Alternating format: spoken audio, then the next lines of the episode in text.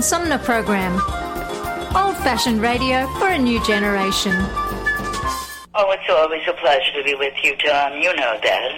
Yay, Tom! I love it in Flint! You're very astute, Tom. Tom, easy question. I'll debate Andy Dillon on your show. Well, uh, that's a very good question. Uh, Hello, darling. This is Elvira, Mistress of the Dark, with Tom Sumner. I'm all right, Tom. How are you? You lucky day, Mr. Sumner. Ciao, Tom. How are you today? That's a good question. Hi, this is actor, comedian Joe Napodi, and you're listening to the Tom Snyder, uh, Tom Smothers. Uh, I mean, I'm sorry, what's his name? Oh, Sumner. The Tom Sumner Program. Good morning, Tom. How you doing? Hey, at least I got the Tom part right. The Tom Sumner Program. Old fashioned radio for a new generation. This is Mayor Sheldon Neeley, and you're listening to the Tom Sumner Show. And welcome back, everybody, as we uh, move into part two of our weekly roundtable known as Armchair Politics on the Tom Sumner program. And joining me for today's edition of Armchair Politics, our panel of uh, political pundits includes our roundtable regulars on the left, Flint's premier political pundit, Paul Rozycki. Hi, Paul. Welcome back. Always good to be here. And on the right, longtime Genesee County Republican Henry Hatter. Henry, welcome back to you as well. Thank you. And uh, joining us uh, for today's edition, political operative Bobby Clayton Walton. Bobby, welcome back. Thanks for being here this week. Thanks. Uh, Good to be here. Just as we were wrapping up uh, the uh, first half of Armchair Politics, we were talking about the uh, case involving the Genesee County GOP chair and member of the Davison uh, Community School Board, uh, Matthew Smith, who is uh, facing a recall election now. It looks like if if the signatures are certified, they they say they have more than enough, and they've been doing the vetting, so um, it it's likely they'll be moving on to an actual recall election. We were talking about the uh, likelihood of, of him being defeated, and it seems to there seems to be a bit of a consensus that uh, that the recall election in his case will be successful. And Bobby, just before the break, you were talking about. Uh, uh, comparing the, the two recalls, both of which you worked on, uh, the one of Paul Scott a few years ago and this uh, recent one with Matthew Smith. Yeah. Yeah, what do we think about uh, Matt, the two common um, themes were lying by the elected official?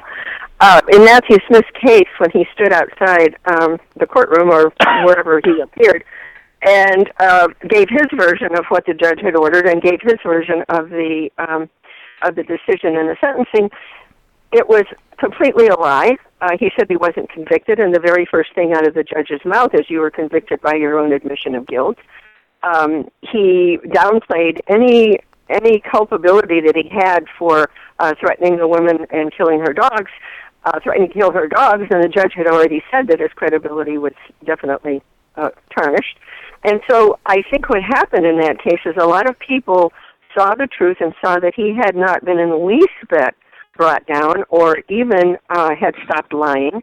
And if you look at all of the police reports, and I have copies of them, he lied from the first all the way through. And to the point of filing a false police report. And the judge even said, I don't understand why you were not prosecuted for that, because that's clearly against the law.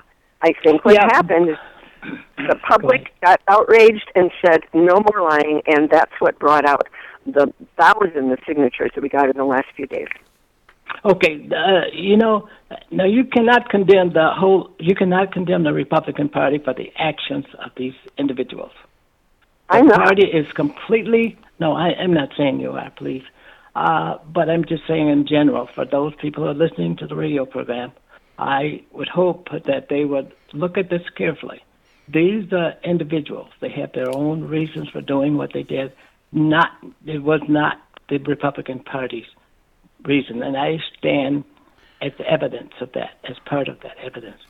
That I think you're they did, absolutely right. They have to accept responsibility for their own actions. That's right. I think you're absolutely right, Henry. And if you saw the people who did sign our petition and how many of them are strong Republicans, and and that's what I said when we were putting together our statement. the people who signed the petition and people who worked on this on this recall campaign reflect the nonpartisan nature of the school board. The school board is nonpartisan, and the people who came forth to call him to account are also nonpartisan. You know, I, I see that Smith is also on the uh, ELGA board of directors, just re- elected recently. I wonder if this will have any effect upon that position. Well, somebody who somebody wrote um, and asked the ELGA um, leadership to remove him from the board, and they say that that they can't do it; that it's up to the board to do it. Oh, no. Well, in other uh, election related uh, news, the state's new political redistricting has left Genesee County voters with the same congressman they had before, but there's a good chance they will have a new state representative or state senator after Election Day, new boundary lines for state house and senate districts, and the pending departure of some legislators because of term limits means that there's a strong chance many voters will be hearing from politicians they aren't yet familiar with as campaigns wrap up inside new boundary lines. In Congress, all county voters are still in the district represented by U.S. Representative Dan Kildee, uh, Democrat from Flint Township, despite drastic changes to the overall look of his district which now includes the cities of Flint, Midland, Saginaw, and Bay City. Although voters in this region have leaned more Republican in recent cycles, the district still trends Democratic overall, and Kildee has announced he will run in the Reform District. Um, and and also, I might point out that uh, Bill Schuette uh, just Right. recently announced he will not run for that. I wasn't even sure. I, I didn't know he'd been asked. Uh, I, I'd heard the rumor. In fact, I, the, the, the that he seemed to be for a brief time the, the biggest threat to Kildee if he did choose to run. But and the fact that he's not running uh, probably seems to me make it much a, a safer district for Kildee. I would guess. Well, and I wonder if if Schuette has something else in mind, uh, perhaps running for governor. But seems like we would have heard by now. But in the state senate, not only um, uh, have new district boundary lines potentially changed voters' representatives, but term limits mean two incumbents with constituents in the county can't seek reelection. A 1992 ballot initiative limited the terms of Michigan state senators to eight years or two four year terms, meaning neither Senate Minority Leader Jim Ananich, a Democrat from Flint, nor Ken Horn, a Republican from Frankenmuth, can run for reelection. How do term limits affect the impact of new district lines? Well, it means that here in Genesee County we've got John Cherry and Cynthia Neeley, who are in the same district for the state house, and it means that potentially one of them could move up and take a shot at the state senate. They could. Does the new district uh, impact on that? I haven't really looked at the lines. I'm sorry, Bobby, I, I missed the last part of your. Oh, I was wondering if, if the if the composition of the voters in the new district would support either one of them more than the other. Hmm. Yeah, or would there be somebody else that would come out? I don't know. I, I I certainly heard rumors that, that John Cherry was giving serious thought to it, but that's all I've heard. Not not from him, but from other people. But so I don't know. Hey, uh, Tom, how did you draw the connection between um, term limits and gerrymandering? Oh, I just I, I, I just wondered if um, if they if they were two political remedies solving the same problem, which is getting new people in office. Oh. Yeah. Yeah, and the proposal that Neeley or uh, Cherry would run are not new people, but it Yeah. certainly opens up the possibility of new people. And guys, you know, and I've said this before. It's not the first time I've said it, and I think that you would all agree with me. no matter how the um, the dr- the maps are drawn, and who are the winners and uh, losers, we will learn to live with that. We will forget that in sixty days or more. Because there's nothing you can do, but that's the process of government. Well, Yeah, y- if you look at the maps, the uh, the the new state house district is pretty much the city of Flint, which is probably more amenable to Neeley, and the state senate district covers Flint and again a good deal of outlying terrain. I think in the northern and northwestern part of the county, uh, or northeastern. And that's definitely part. cherry territory. Yeah, yeah. But I- but I think what most people are concerned about who are on Kildee's side is that uh, they they pulled in too many of the people in the outlying districts that are generally uh, Republicans or independents.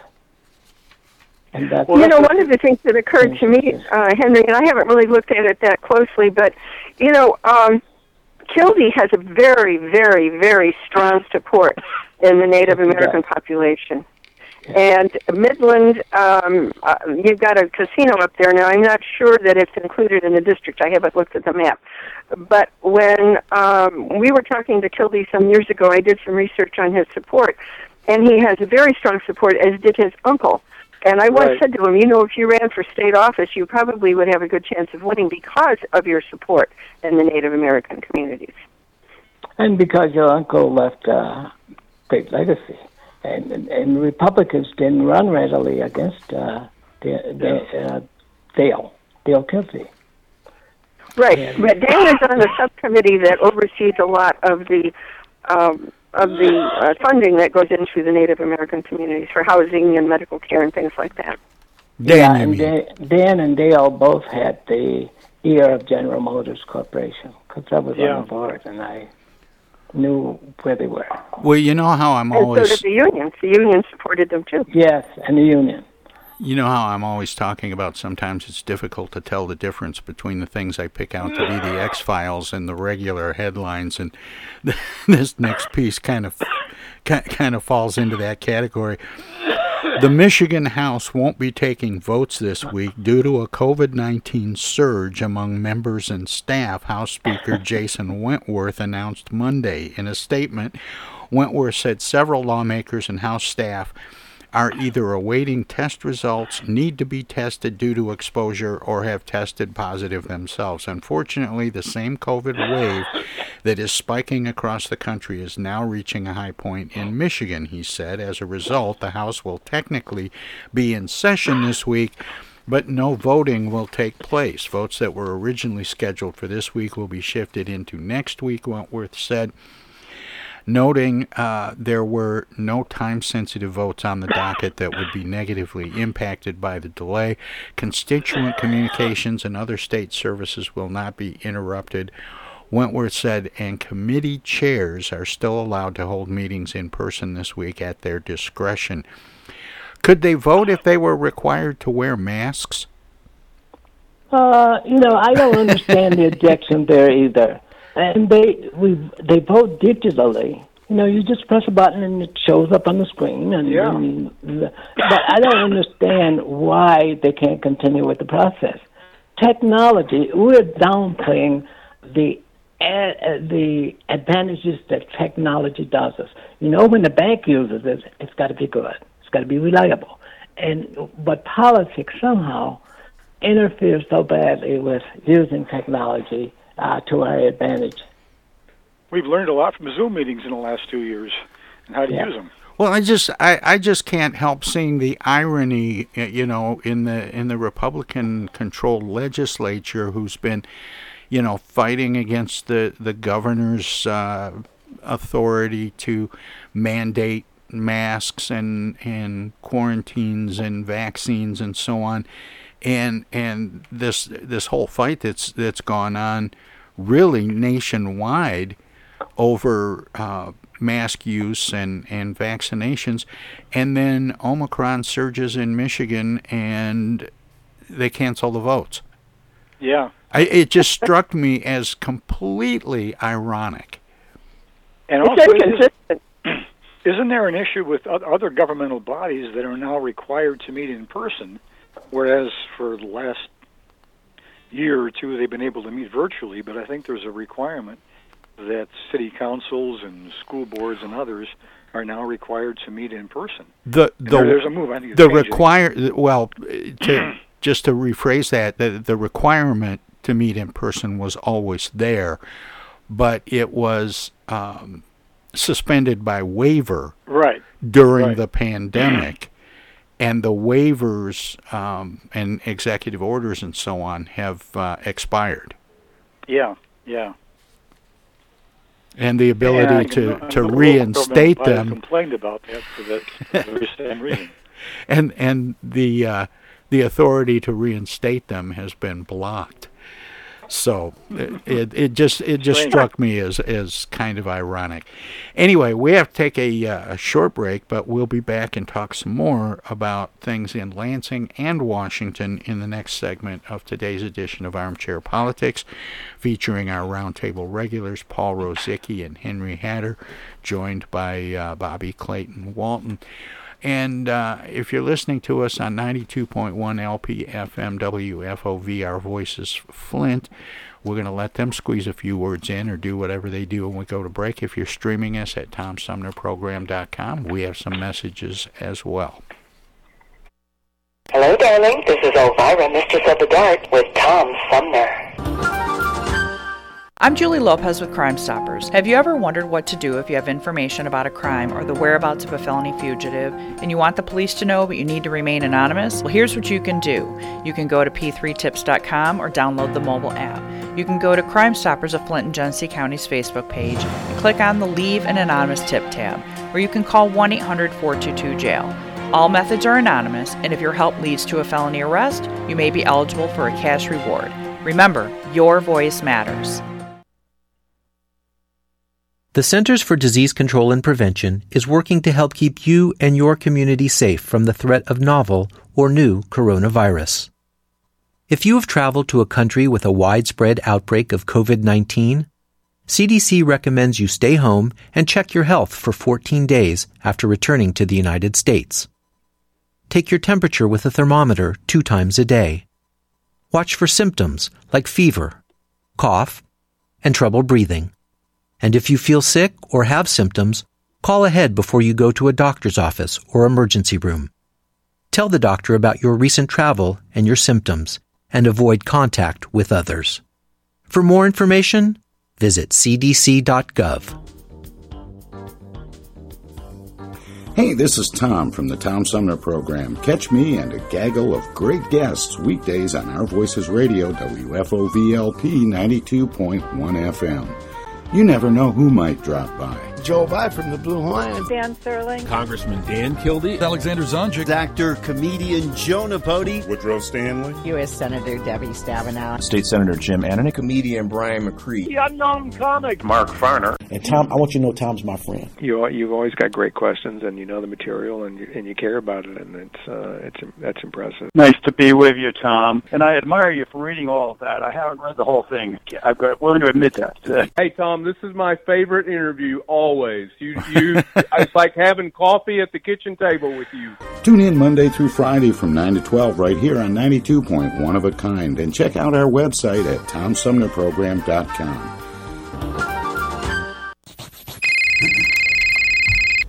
Yo, speaking. Oh, dear. Honey, our car warranty is expiring again. So soon? It just expired last week. You don't even own a car! Not now, Dana. Your father's on the phone. Hey! Mom and Dad, you're being scammed. It's a robocall. Scammers are using new technology and clever tactics to make more and more calls that look legitimate but are hard to trace. They can make it look like they're calling from any number, even from numbers of people you know. My robocall crackdown team is working with state and federal partners to stop the robocalls for good, but I need your guys' help. Don't trust your caller ID. Verify you're really talking to the person whose number appears when your phone rings. If you accidentally answer a robocall, hang up right away. Engaging in conversation will only lead to more calls. Use a call blocking app on your cell phone that stops robocalls before they interrupt your day. And if you do get a robocall, file a complaint with my office online at mi.gov slash robocalls. And mom, dad, please do not give your information out to these scammers over the phone. They're just trying to trick you. Well, at least they call. No, I get it. You're busy. But you know, Janine's daughter is a doctor. She calls every week. A doctor. I'm Michigan Attorney General Dana Nessel. Visit mi.gov slash agcomplaints for your connection to consumer protection. Hello, this is State Senator Jim Ananich, and you're listening to the Tom Sumner Program. And welcome back, everybody. Armchair Politics continues on the Tom Sumner program with our roundtable regulars, Paul Rozycki and Henry Hatter, joined by uh, Bobby Clayton Walton. And um, Michigan is taking in billions more in state revenue than previously expected, adding to the historic amount of money currently at the government's disposal, according to projections from the state's top fiscal experts.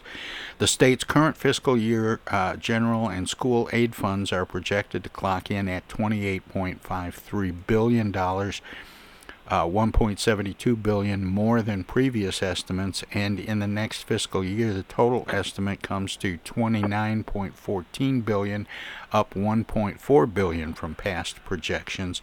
That's not counting the billions more in federal COVID-19 aid and infrastructure funding available to the state. It's a far cry from predictions at the outset of the pandemic, where experts feared the worst as wide swaths of the economy shut down.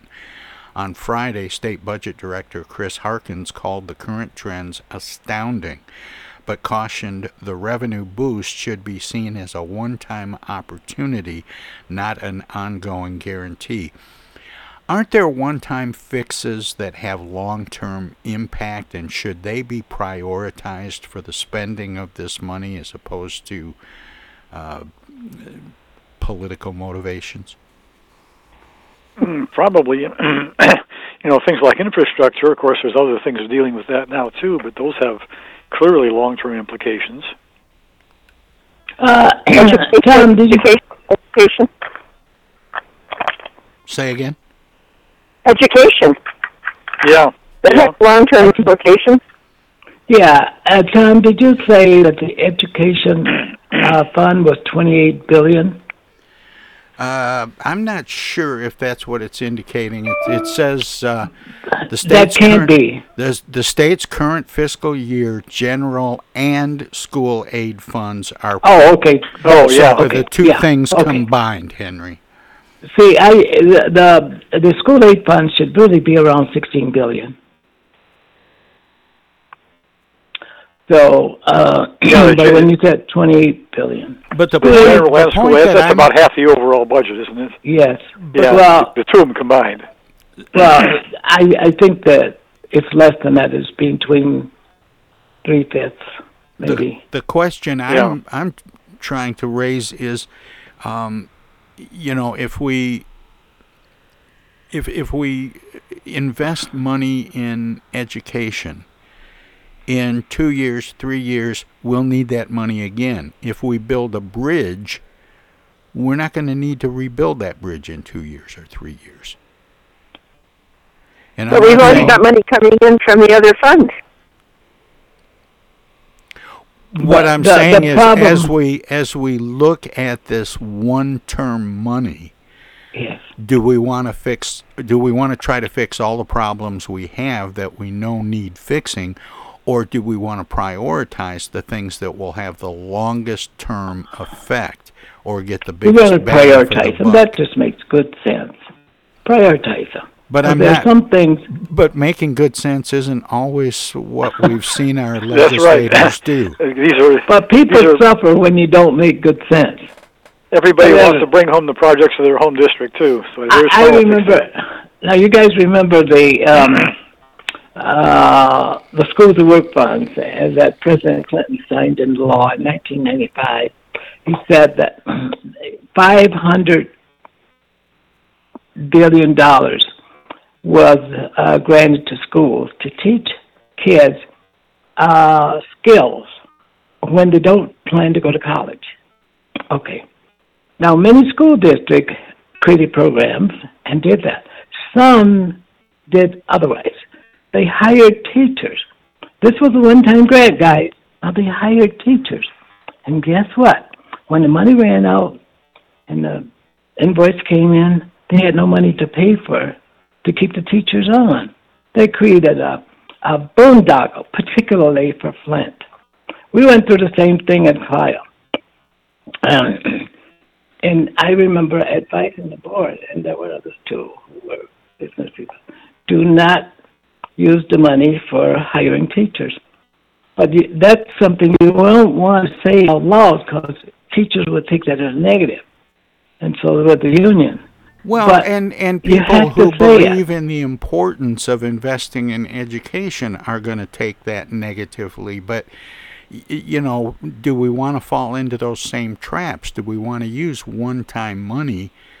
um, Oh, yeah. You know, Good question. That that's that's You my know- concern, Henry. Is and I've seen it happen in in other disciplines. You know, there's there's grant money that gets used, and you know all kinds of cool programs get started, and three years later they're dropped because the funding went away, and nobody did anything to to come up with uh, ongoing funding. Yeah, that's the biggest problem with the grant funding. But as you're talking about this, I'm going through my mind thinking, what would I do if that money was mine and I had the opportunity to invest it? I would look at what would bring the longest long-term economic impact to bring more business and more economy and grow the economy in our state because then you're attracting more people and you are providing a better tax base so that people can fund education and those other programs ongoing. And I think the first one, we just talked about the water issue in Flint, the first one would be to look at like Benton Harbor and all of the other places that have water issues that are maybe not being resolved with the money that's currently available.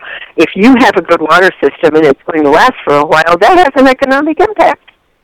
Yeah, that's that, that's my point, and and it's it's tempting, it's sentimental to look at areas like education, uh, public health, and safety. Um, you know, eh, one of those things that you know people want to do when they have a few extra dollars is get a helicopter or hire some Right. more or hire some more police officers, and then the money's gone and the gas runs out, and then you've got a parked helicopter, and it's Right. you know I.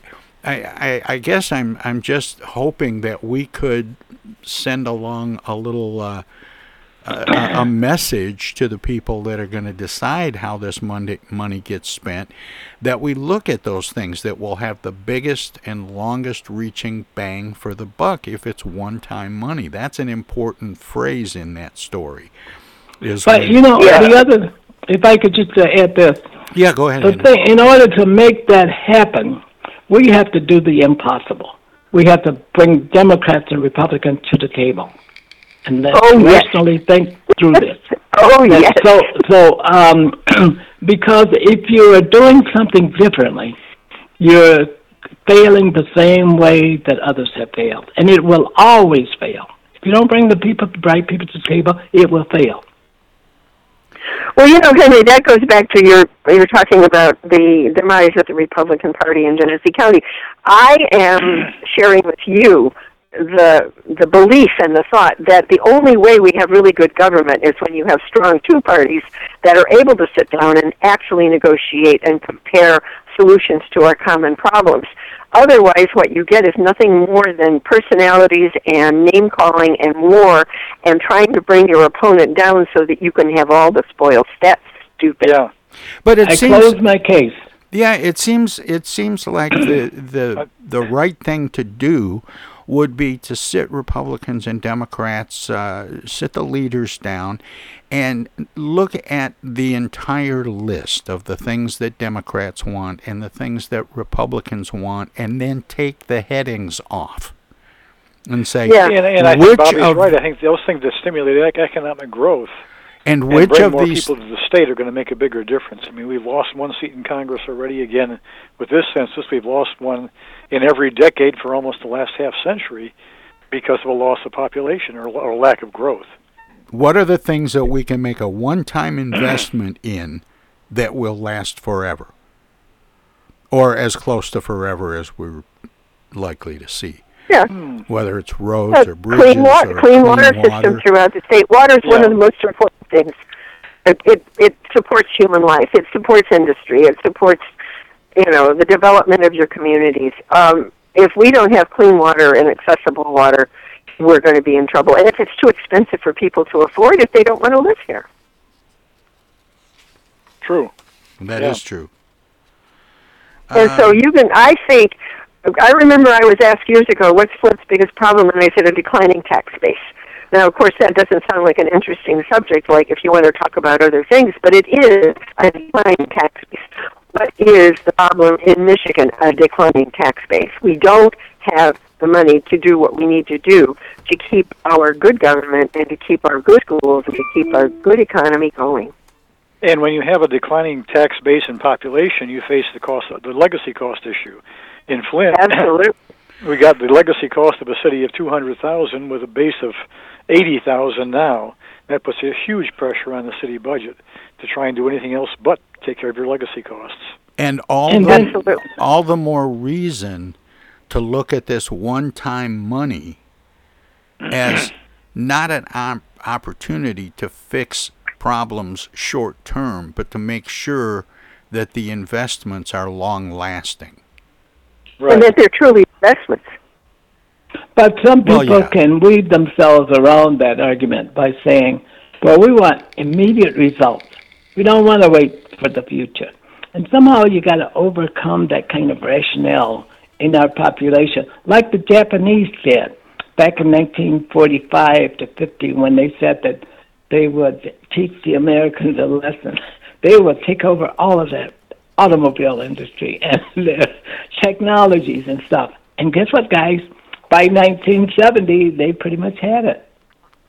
Well, yeah, that's because they took all our scrap metal and, Yeah. and then shipped it back to us. Yeah. Yeah, and they learned how to do without. Yeah. They had all new plants. They did. And they lived only on 80% of the land. The land that was uh, that was livable and productive was uh, Yeah. the land down by the seashore. Yeah, Uh, guys, it was really. those were I went people. Yeah, I went to Japan once for about a I don't know a week or so, and it's amazing what they learn to do on very small pieces of land. Yes. We could learn something. Oh yeah. I think the fact that we have such massive resources and massive land mass has probably been one of our mm-hmm. down our downsides because we don't learn how to manage things well because we just reach out and take in more. Yeah, we're, And we're Bob, overconfident. The irony is, Barb, here's the irony. Resources are declining and populations are rising. That is a catastrophe in the making. All by itself. Yep. Because we don't need to learn how to innovate if we can just reach out and take more. And when you do that, then you use up what you've got and you don't have anything left. Yeah. Well, as President Joe Biden approaches his one year mark in office, he is hard pressed to find any key political signals pointing in his party's direction. And now a new analysis of polling from Gallup highlights how rapidly the Democrats' standing with the public has deteriorated since the start of Biden's term. Gallup found in their polls in the first quarter of 2021 an average 49% of Americans identified with or leaned toward the Democratic Party compared to 40% for the Republican Party. That represented the largest lead Democrats held on this metric since the fourth quarter of 2012. But by the fourth quarter of 2021, the Democrats' average advantage had completely vanished. 47% of those surveyed identified with or leaned toward the GOP compared to 42% for the Democrats, a net swing of 14 points. According to Gallup, a shift this dramatic is not the norm. In fact, the Republicans' five point edge in party preference is the largest they have established over Democrats since 1995, right after the GOP took control of the House for the first time in four decades. These results should be taken with a grain of salt. Other public pollsters have not found as massive of a swing in party preference as Gallup has. What's more, changes of this magnitude, especially around political events that are more negative for one party over the other, such as January 6th in the first quarter of the year and the Democrats' losses in off year elections in November in the last quarter, may be a sign of differences in the number of partisans who choose to participate in polls rather than of real shifts in attitudes. Do you expect any significant differences in the outcome of the approaching midterm election than previous midterms? No, I, historically, I think the party in the White House loses about 30 seats in the House, and that's been true for the last half century. and I suspect it's going to be something in that ballpark this time. I'm afraid. We don't see any. Tr- I'm I'm afraid to predict at this point, but when you talk about what was happening uh, in the polls, I I see the logjam in the in the Senate as being the driver of this whole thing. Well, you know, I I see something different. Uh, I think, and even this, you have to ask Democrats that to to give you the truth what they think. I think that most people are afraid that Democrats will make uh, Washington D.C. a state and give two senators to and a representative, and they see them as proposing to bring in um, uh, one of the small island countries, Puerto Rico. Puerto Rico. Yeah, as a state, and then drive the country into a one-party system. I think that most people are afraid of that, and that's so close to reality. And uh, I think that, and Democrats are helping to to prevail on the issue so that that does not Washington D.C. does not become a state, and Puerto Rico does not come into the union. Of course, e- even if they do that, and that's that's a big if, that would that would give them a uh, a four seat majority as things stand Yeah. now. Yeah. Assuming they don't lose any other seats in 2022. But but Which it is may entirely it may likely to stay that way because Well, the what you're describing, grows. Henry, is, is it's a supposition in the first place, and it's and it's something that you describe as a fear of, Yes, there's a of fear. the Republican Party. Yeah. And that's probably well founded. That's like the fear that you know we're going to expand the Supreme Court and add on more Yes, seats. That, that's Um, right. there's there's a lot of fear about people Yeah. people taking on more power and and exercising it against you. Um, what I see is a a game being played without the American people and their well being being considered, and they're playing on this "I got to have it now" uh, need, which you talked about earlier.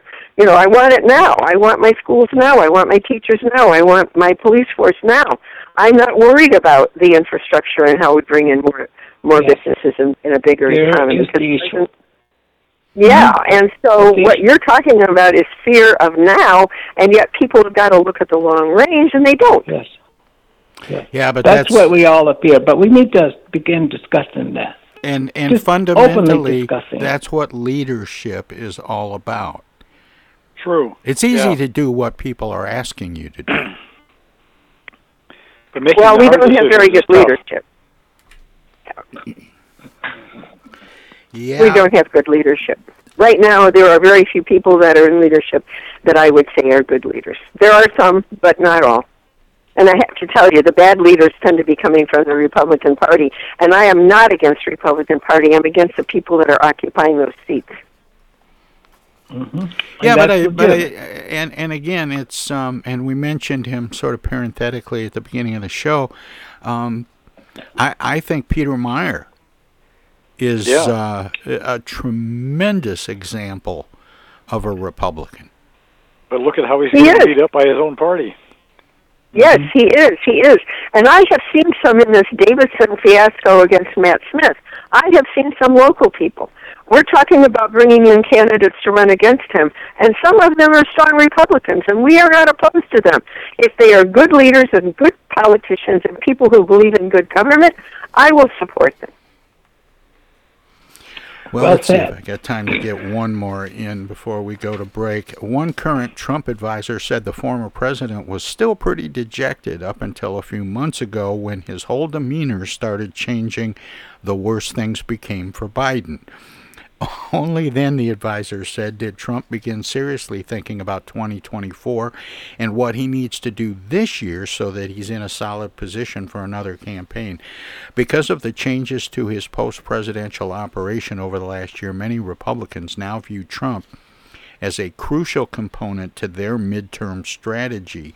An exceedingly popular figure with the party's base who can help drive turnout in November and launch certain candidates to frontrunner status with his endorsement in crowded primaries. However, there is also a contingent of Republican figures who wish Trump would disappear into retirement, concerned that his outsized influence and meddling in primaries threatens both democracy and the GOP's midterm chances. Will the upcoming midterm election outcome determine whether or not former President Donald Trump will run in 2024? Well, I think it was Yeah. a big factor. I think if you Yeah. see his endorsed people winning, you'll be tempted to. But if if, if he has a poor batting average, Going the other way. uh, you'd go, You're yeah. going the, you're going the other direction too. Well, you know, you're asking for him to be rational, and I'm not sure he is.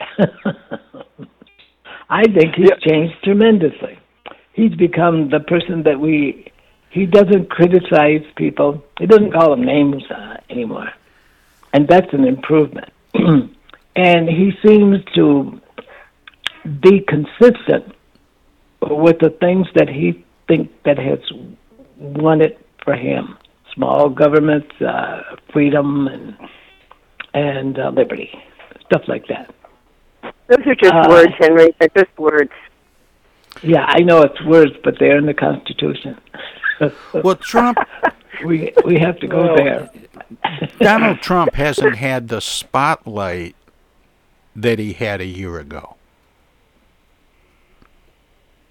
Yeah, So it does seem to be fading somewhat. I mean, he's still having rallies, I know, and all that, but he's he's not getting the same kind of attention.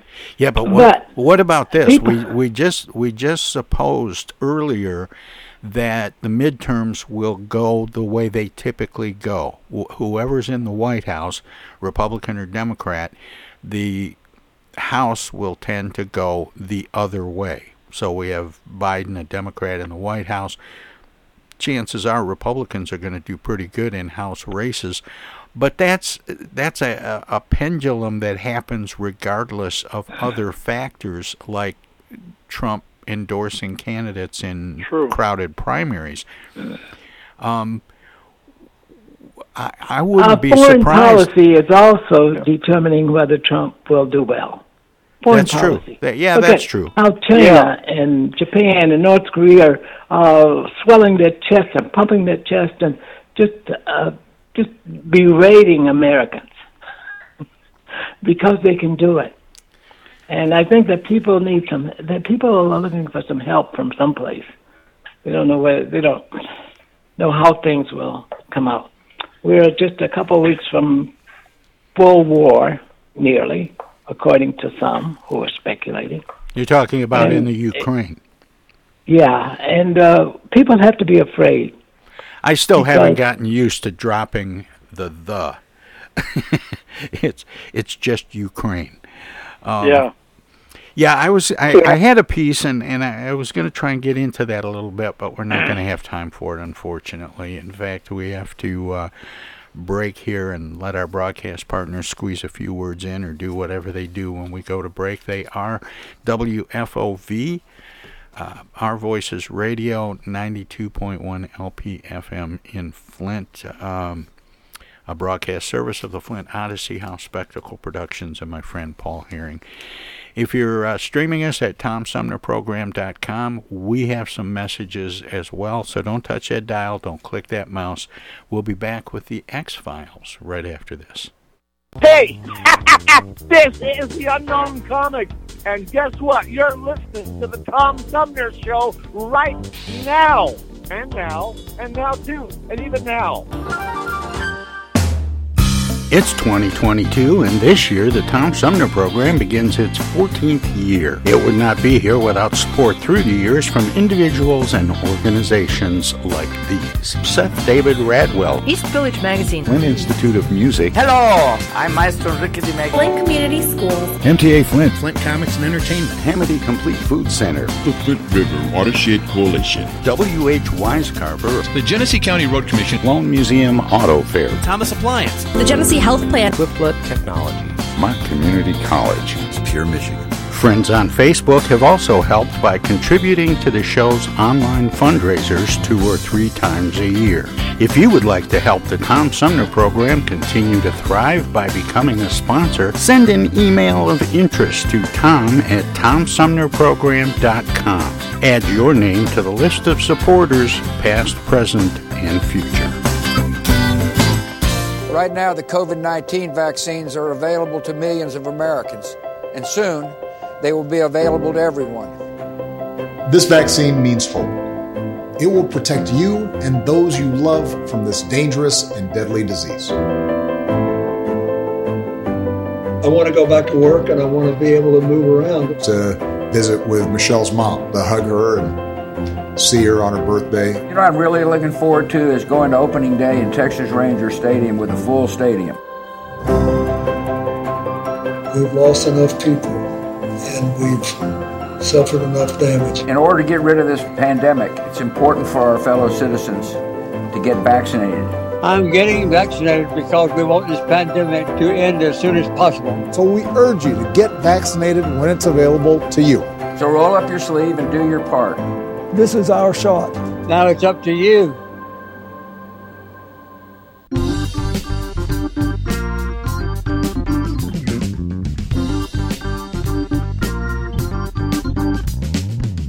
Start your weekend early with the Tom Sumner program every Friday live at 11. We turn the spotlight on the world of arts and entertainment featuring artists from music, TV, and the movies. Catch everything from the rich local talent pool in and around Flint and Genesee County to up and coming stars of stage and screen, plus legends from New York and Hollywood. Hi, this is Greg Nagy. Hey, this is Harper. Hi, this is Joe By from the Blue Hawaiians. Hi, this is Alexander Zonjic. Hi, this is Mark Farner. This is Maurice Davis. Hi, this is Rochelle Ray. Hi there, folks. This is Sweet Willie T. Hey, this is Steve from the Nashville office. I'm Gwen Pennyman Hemphill.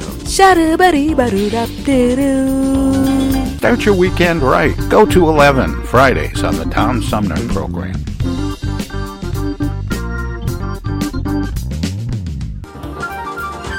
Ellen Sherman, Cleveland housewife and mother. Hi, I'm a nuclear physicist and commissioner of consumer affairs. In my spare time, I do needlepoint, read, sculpt, take writing lessons, and brush up on my knowledge of current events. Thursday's my day at the daycare center, and then there's my work with the deaf. But I still have time left over to do all my own baking and practice my backhand, even though I'm on call 24 hours a day as a legal aid. How does Ellen Sherman do it all? She's smart. She takes speed, the tiny blue diet pill you don't have to be overweight to need. And then I collect these paper bags, and I have them right here, all folded and everything, in case anyone needs a paper bag. I have Yes, speed. one. Because I fold them neatly, you know. I don't fold them just any old way. I Why not ask your family doctor for a prescription today? And when that runs out, you can ask your neighbor's doctor, and your mother's doctor, and your college roommate's doctor, and your best friend from high school's doctor, and your babysitter. Oh, I get the uneasy feeling Rod Serling is behind one of those doors. Rod Serling. Rod Serling. What's this, the Twilight Zone? Where is everybody? I would have been headed for the Twilight Zone. Twilight Zone. If I go any lower, I'll be in the Twilight Zone. All right. Oh, but Jethro's right at home in the Twilight Zone. I'm in the Twilight Zone. Now, having made this little jaunt into the Twilight Zone, I got a feeling something strange is about to happen. In the Twilight Zone. Hi, this is Anne Serling, and you're listening to the Tom Sumner Program.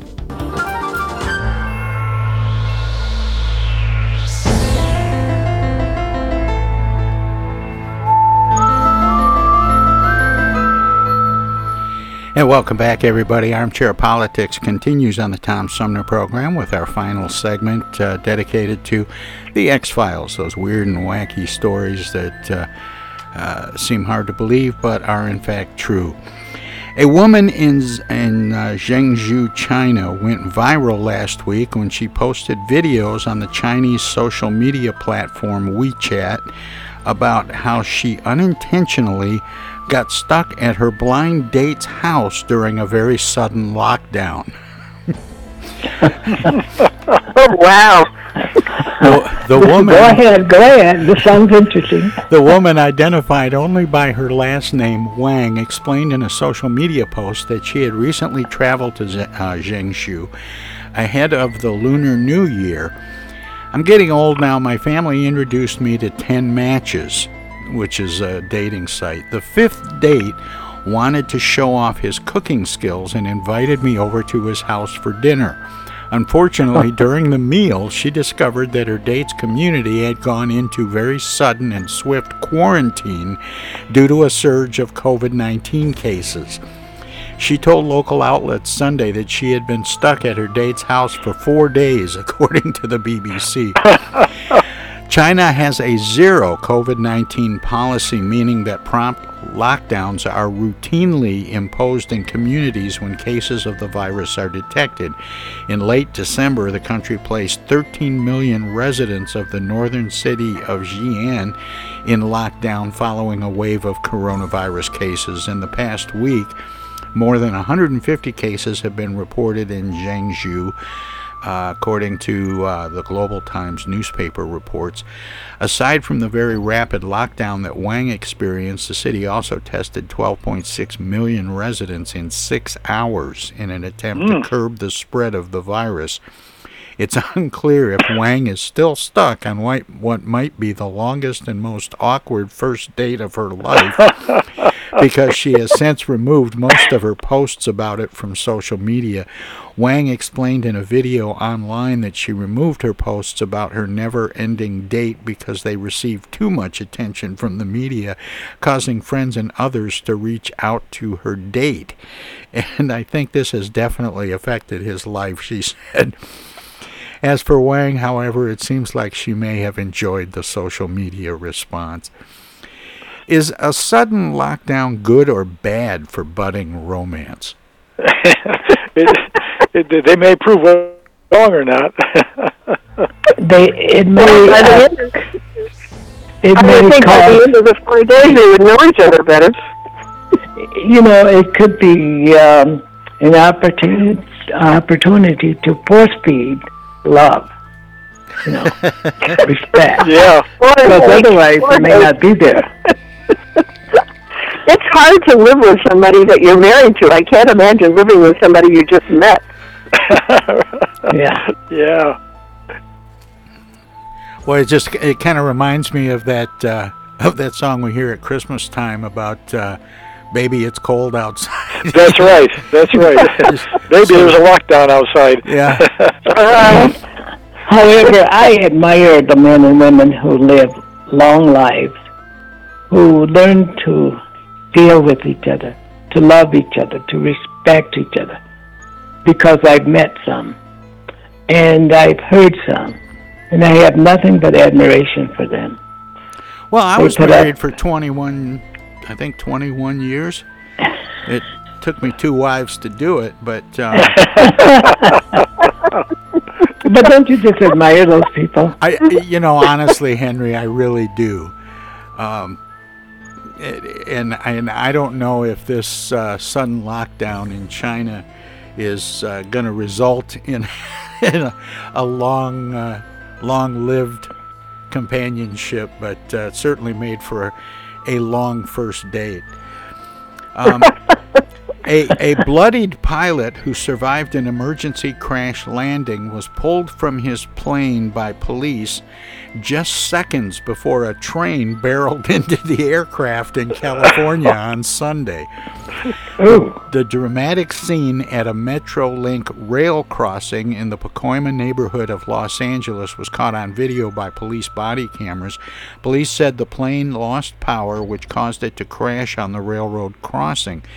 The pilot who uh, has not been publicly identified, was taken to a regional trauma center. Los Angeles County Public Works described the pilot's injuries as minor and said Metrolink service would resume in the area by evening. There were no other reports of injuries. Aren't trains supposed to stop for airplane crossings?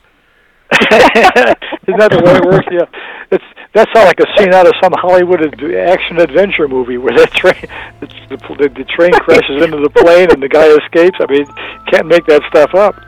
well, uh, trains would trains would stop if they saw it.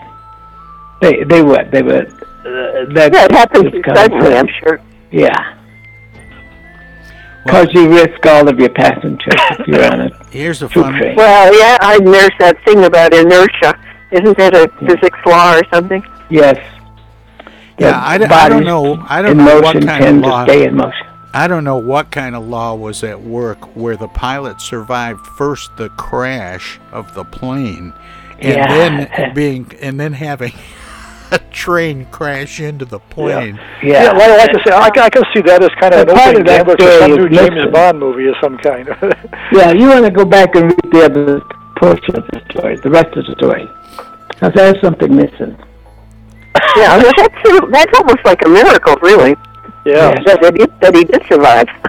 Well, i apparently the plane, it, it, I don't know if it ran out of gas or if the power just failed on the plane, but the pilot was uh, talented enough to, you know, crash the plane safely. I know that's uh, kind of an oxymoron, Yeah. but. Um, but he was able to get down on the ground without getting too banged up and then he was pulled from the plane and then all of a sudden out of nowhere a train crashes into the plane that, that's just that's just tempting fate in so many ways yeah. well here's I saw a video of it, and it was a small plane. It wasn't a very big plane. well but the pilot was smart, though. The only thing that he didn't do, he didn't raise the plane up, got higher elevation to get over the guy wires at the railroad crossing, so he could still land on hard ground. yeah There was well, some logic to that. it- well it saved his life that's for sure Apparently. anyway, here's here's kind of a, a fun one to wrap up with uh, from the UK. A pair of feet sticking out of a rolled up carpet, believed to be a body, turned out to be a mannequin dressed as Prince Charming. The suspicious object spotted on the M11 motorway prompted a call to Cambridgeshire police who were deployed to track down the car. When they found the vehicle, they were told by the driver that he was taking the dummy to a themed birthday party. the force said the driver was given advice to avoid such circumstances again. Why why would someone transport Prince Charming this way? Were there no coaches available? Apparently not. not for a body rolled up on a carpet. Well, they shouldn't have had the feet sticking out. That probably was the problem. right. Needed a bigger rug. yeah, you need a bigger rug or start at the bottom and maybe the head sticking out. I don't know. I don't know. At least they didn't try to fly it in a plane. It did get hit by a train. Well, that wraps up this planes and trains and automobiles uh, edition of the X Files on Armchair Politics. In fact, uh, that wraps up today's edition of Armchair Politics, and I want to say thanks to uh, Bobby Clayton Walton. It's always fun when you join us. I can't believe how fast the time has gone. I know. I always enjoy it too, you guys. Yes, very Great to have good. you here, Bobby. And Thank our, you, Bobby. And our roundtable Thanks, thanks. regulars are always uh, such a treat to have uh, Paul Rozycki and Henry Hatter. Thanks, guys. Always Thank good you. to be here. Yep. I- See you next time. all right, take care. You bet. Have a good Goodbye. evening. Bye bye. I also want to thank all the people who tuned in, and I want to thank my guest from the first hour this morning from the University of Michigan talking about uh, vaccines and, and uh, boosters and so on, uh, Dr. Payal Patel. And uh, there's Smoking George Winters tickling the ivories. Let me know it's time to head on down the hall to the living room. But I'll be back tomorrow with another edition of the Tom Sumner program, and I hope that you will be too. In the meantime, uh, stay warm, stay safe, and uh, good night, everybody.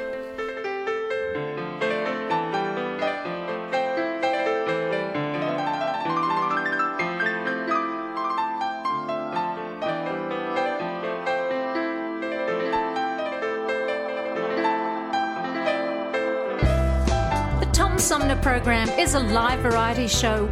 We want to acknowledge all of our guests who play such an important role in the show, and our cavalcade of cohorts from coast to coast for their regular contributions.